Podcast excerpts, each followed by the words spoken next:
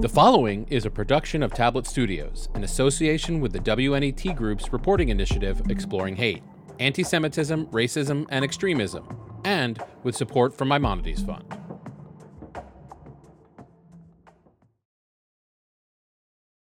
When Franklin Delano Roosevelt was elected president in 1932, Father Charles Coughlin felt as if a personal New Deal was soon coming his way. After all, as far as Coughlin believed, he was a major player in FDR's campaign, a loud voice on the radio urging his millions of listeners to vote for the candidate he said was more savior than ordinary politician. Now that his man was securely in the Oval Office, it was time to turn that support into the greatest currency in America political power. Coughlin wanted some kind of token of appreciation from the president, maybe a cabinet post. Years later, Father Coughlin recounted his version of how close he and FDR had been in the early days of his presidency. I was with him, I'd say, every two weeks, he told an interviewer. According to Coughlin, the two were so close that the priest could call upon the president for serious favors. Remembering one visit to the president elect's New York office, Coughlin recalled speaking to Roosevelt as the latter had his official portrait painted. And that was the day when I said, Well, now listen, you promised me some things, and I have only one friend that I have in mind, and his name is Frank Murphy. We need a good man over in the Philippines. How about it? He says, Frank's the governor of the Philippines. So that's how close I was to Mr. Roosevelt. Except Roosevelt's camp didn't exactly share the priest's version of reality. FDR didn't need Coughlin in his corner to take down Herbert Hoover. Hoover was the least popular president in American history. Just months before the election, he had ordered federal troops to attack a group of dirt poor World War I veterans in Washington, D.C., just for demanding their cash bonuses from the government. And the roaring flames sound the death knell to the fantastic bonus army. In the shadow of the beautiful dome of the capital of the United States of America. So FDR didn't think he owed Coughlin anything. Roosevelt was happy to court Catholic support, but Coughlin's policies were too right wing for his tastes. The priest had been steadily drifting toward a certain brand of loudmouth populism that was weirding out the White House. The president didn't want that kind of support. So it would be better, FDR thought, to give this guy a pat on the head, dine with him a couple times as a thank you, and then leave him in the dust. But you ignored Father Coughlin at your own peril.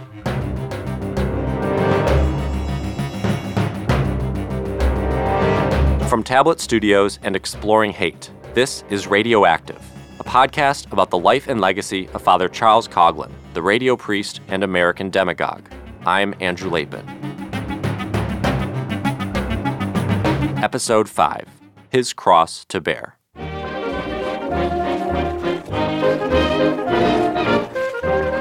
If Coughlin was exaggerating his own importance at the time, he wasn't off by much. Less than a year after Roosevelt took office, WOR out of New York, one of the country's most popular radio stations, asked its listeners who, other than the president, was the most useful citizen of the United States politically. 55% said it was Father Charles Coughlin.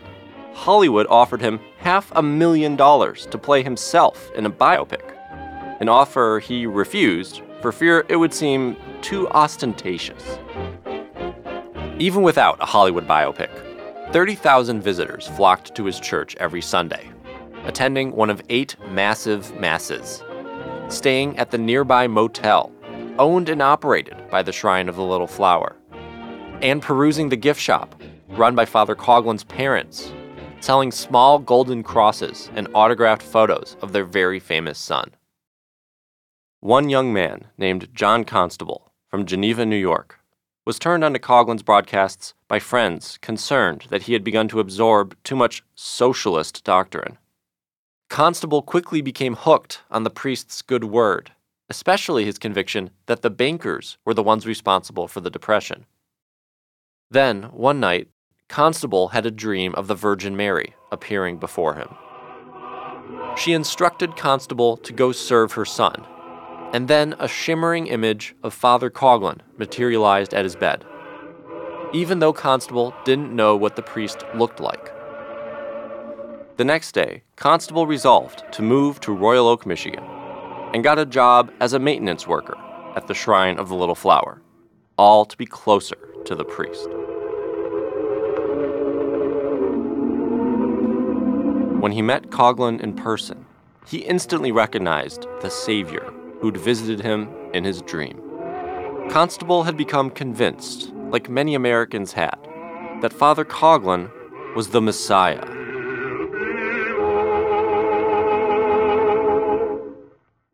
Roosevelt wasn't on board with the whole Messiah thing, and certainly wasn't going to give this guy an official cabinet position. But he did see that the priest was onto something the power of radio. It wasn't long before FDR was piggybacking on Coughlin's greatest innovation and muscling in on his territory. Ladies and gentlemen, the President of the United States.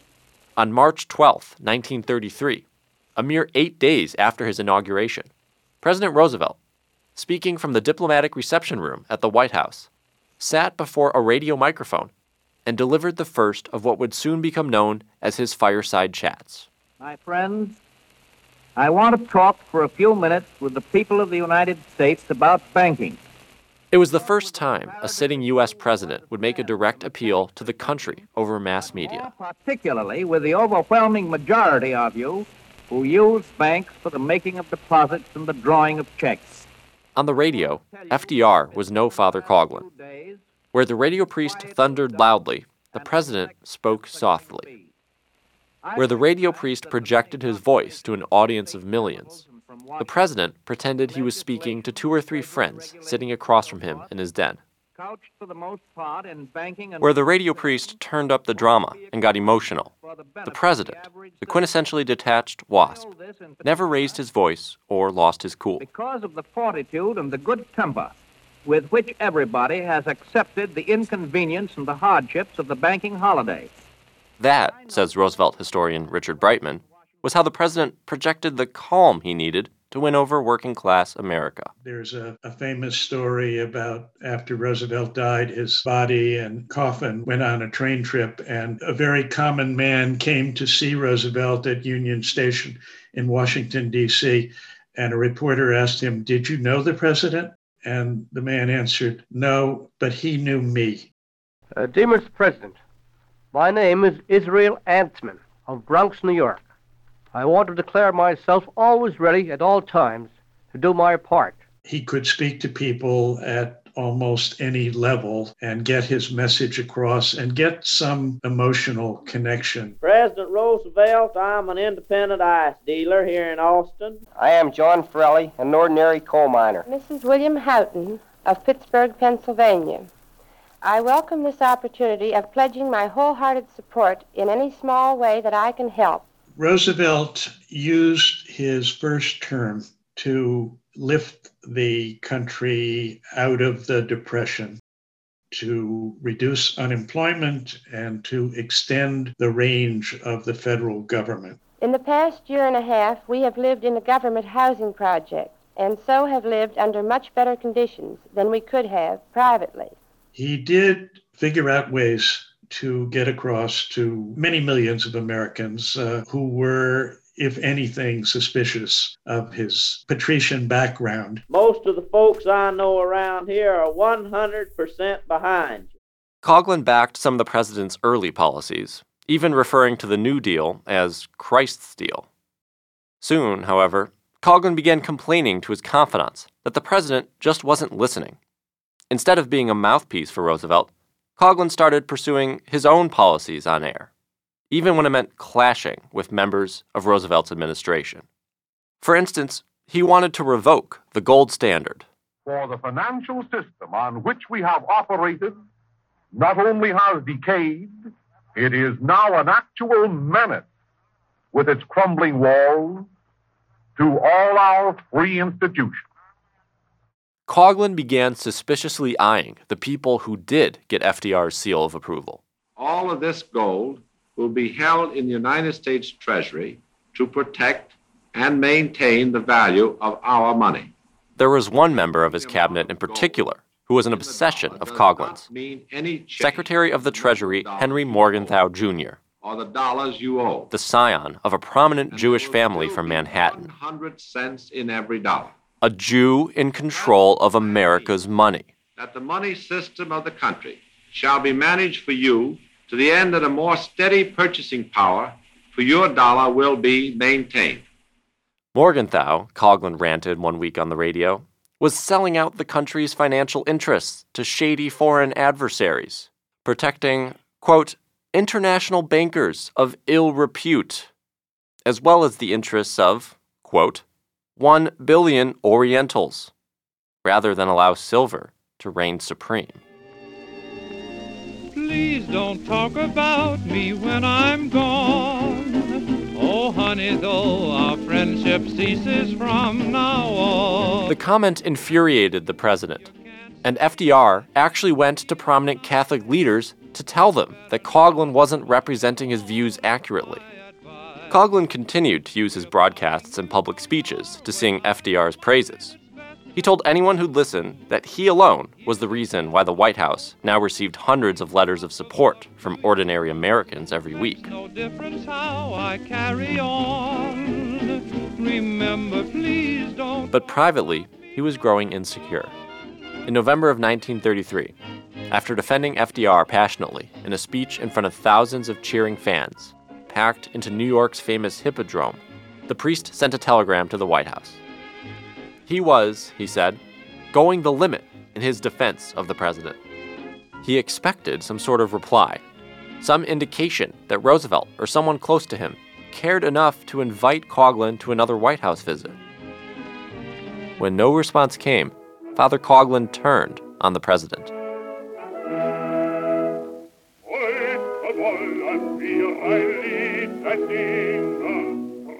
Meanwhile, in 1935, German Chancellor Adolf Hitler had begun to aggressively violate the terms of the Treaty of Versailles.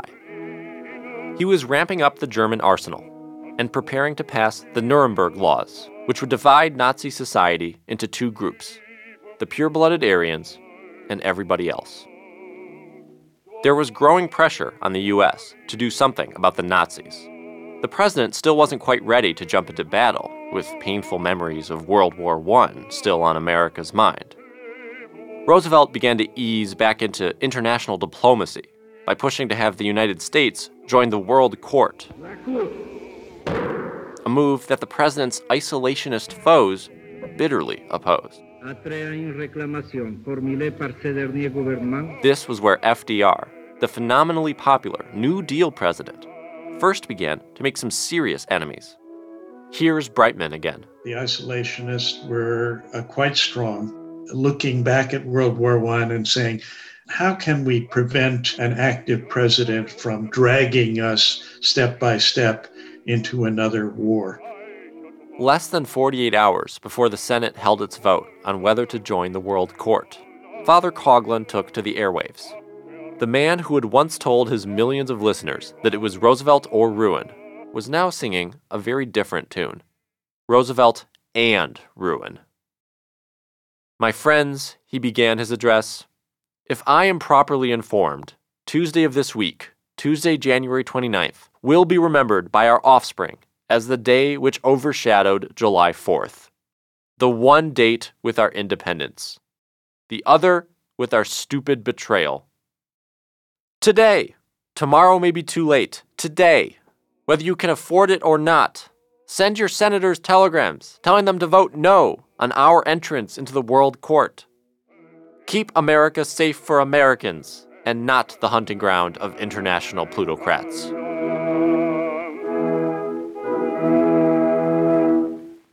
Almost immediately, 40,000 telegrams poured into the Senate building. So many, they had to be wheelbarrowed in. Then the votes were counted, and FDR's team was shocked to learn that the president had taken a beating. Legislators had sided with the isolationists. Father Coughlin had prevailed. America would stay out of the World Court, an arrangement that continues to this day. And the radio priest, who until very recently had been the president's loudest cheerleader, was now his most dangerous foe. Sure you're happy when you're in my arms? Are you sure you love me, dear? The president decided he had to retaliate. In March of 1935, he sent one of his top advisors, New Deal official General Hugh Johnson, to slam Coughlin on the radio. And while the president was always calm and chatty when on air, the general was instructed to give Father Coughlin a taste of his own medicine. Someone sent me a parallel of what both you and Adolf Hitler proposed and preached, and they are as alike as peas in a pod, General Johnson said in his address. As a foreign born, you could not be president, but you could be a Reichsfuhrer, just as the Austrian Adolf became dictator of Germany. You have not chosen the swastika. You have a more sacred device. No swastikas for Nazis, but a cross. Coughlin, of course, was ready with a rebuttal. 1776, Washington and Jefferson and their compatriots had hurled at them lies and charges and the epithet of revolutionary. Their lands were overtaxed, their laborers and farmers had been exploited, their liberties had been denied, their right to free speech in a petition had been scoffed at. They were called revolutionary. So are you. Thank General Johnson, the cream puff general, the chocolate soldier, for classifying you with Washington and Jefferson and the men of Lexington and Concord. General Hugh Johnson, who never faced an enemy and never successfully faced an issue.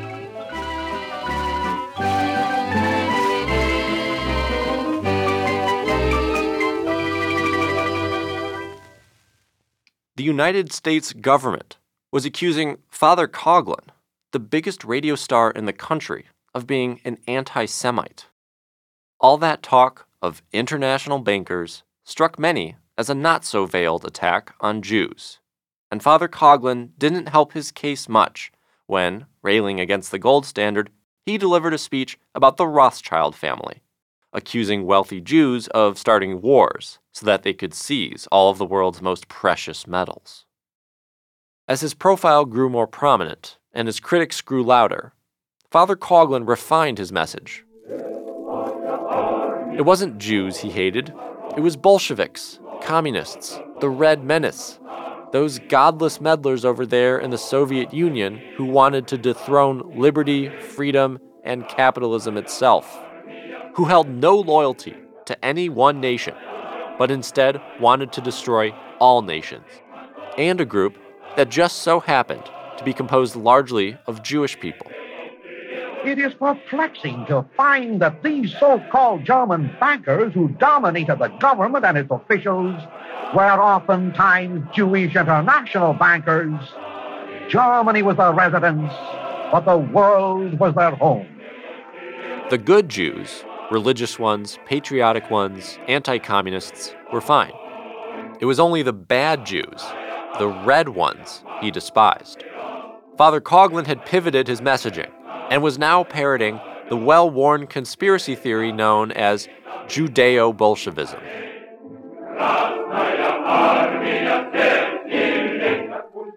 Judeo Bolshevism is a variation on the age old idea of a Jewish conspiracy or a Jewish plot. Paul Hanebrink is a history professor at Rutgers University who has studied the myth of Judeo Bolshevism. There have been a number of variations on this conspiracy myth, this conspiratorial form of anti Semitism over the centuries. In the 20th century, the most potent form of it was the myth of Judeo Bolshevism, which had it that Jews had created communism and dominated communist parties in order to use communism to further their own will to power. The myth of Judeo Bolshevism also builds on some very old ideas about the way in which Jewish power is seen as being a kind of a symbol for disorder or dystopia. So the fear that Jews are coming to power immediately allows people to indulge in all sorts of nightmarish fantasies about what that would mean. Several of the Detroit Jewish community's most prominent leaders accepted Father Coughlin's distinction between the good Jews and the bad. In an interview with a community newspaper, Father Coughlin stated that he was, quote, a friend and champion of the Jewish people. And two of the leading rabbis at the time spoke at the priest's massive rallies. When a prominent Detroit rabbi, Leon Fram, loudly denounced Coughlin's rhetoric as bad for the Jews, he was criticized in his community for creating a needless panic. But ordinary Jews listening in weren't so sure. Guy Stern, a decorated World War II veteran who today is an emeritus scholar at the Holocaust Memorial Center of Farmington Hills, Michigan, escaped Nazi Germany when he was just 15 years old. To him, this all sounded a little too familiar. As a kid, Guy had heard Nazis targeting Jews with their radio propaganda. At first, it was not, let's say, like a broadcast completely devoted to the denigration of the Jews, but it slipped in. There was, were slogans that were repeated subtly time and again in other broadcasts. One of them was, Die Juden sind unser Unglück, Jews are our misfortune. And that was frequently repeated. Die schreiben jede Woche, die Juden sind unser Unglück. Das reizt auf den jüdische Klasse. Weil die Juden sind keine Klasse, sondern eine Rasse. Dann kann ich darauf verzichten, jede Woche zu schreiben, die Juden sind unser Unglück. Now Guy was in America, living with relatives in St. Louis. When he walked through the streets of his neighborhood on Sunday afternoons, he would hear Father Coughlin's voice coming out of the radio. I was taken aback when I heard Father Coughlin, and I thought, well, I had parted with all that when I left Germany. I did not project that America would be misled in the same way by demagogic slogans and propaganda the way it had happened in Germany. And yet, neither Guy nor his family could stop listening to Coughlin. My aunt and uncle were, of course, outraged, but it also was something they wanted to hear because the accusations sometimes struck close to home. And so Father Coughlin was a steady diet.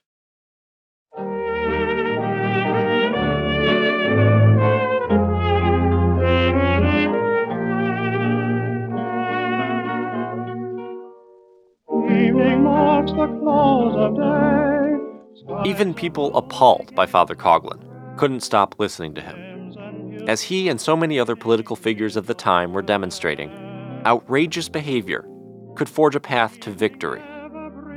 For Coughlin, sniping at FDR on the air was fine, but if he wanted a real victory over his opponent, the priest had to gain some political power. And to do that, he needed a political party.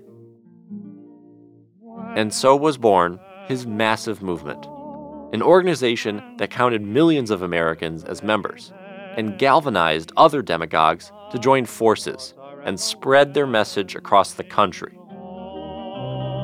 The National Union for Social Justice.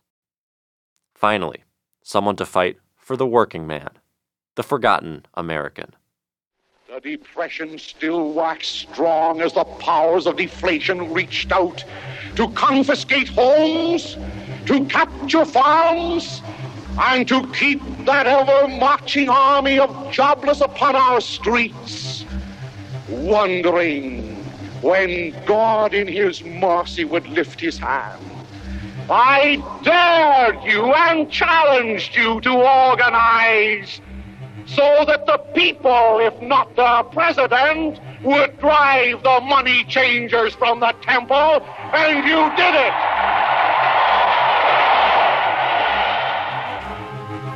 Next week, with a little help from his famous friends, Father Coughlin's Social Justice Party faces off against the president.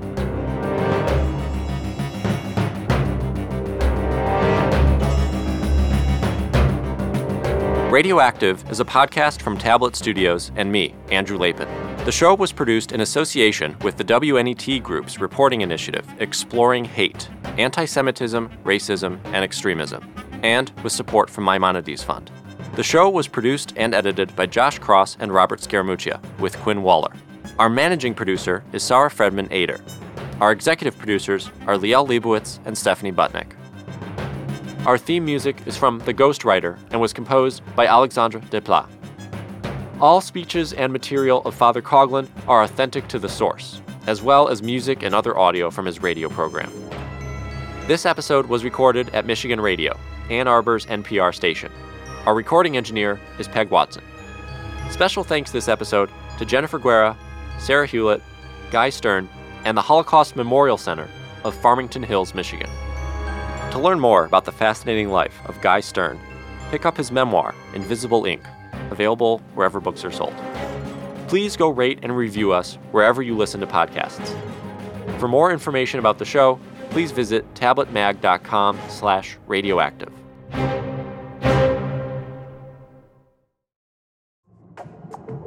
Major funding for Exploring Hate has been provided by the Sylvia A. and Simon B. Poyta Programming Endowment to Fight Anti Semitism, Sue and Edgar Wachenheim III, Charlotte and David Ackert, the Peter G. Peterson and Joan Ganz Cooney Fund, and Patti Askwith Kenner. For a complete list of funders, please visit pbs.org slash exploring hate.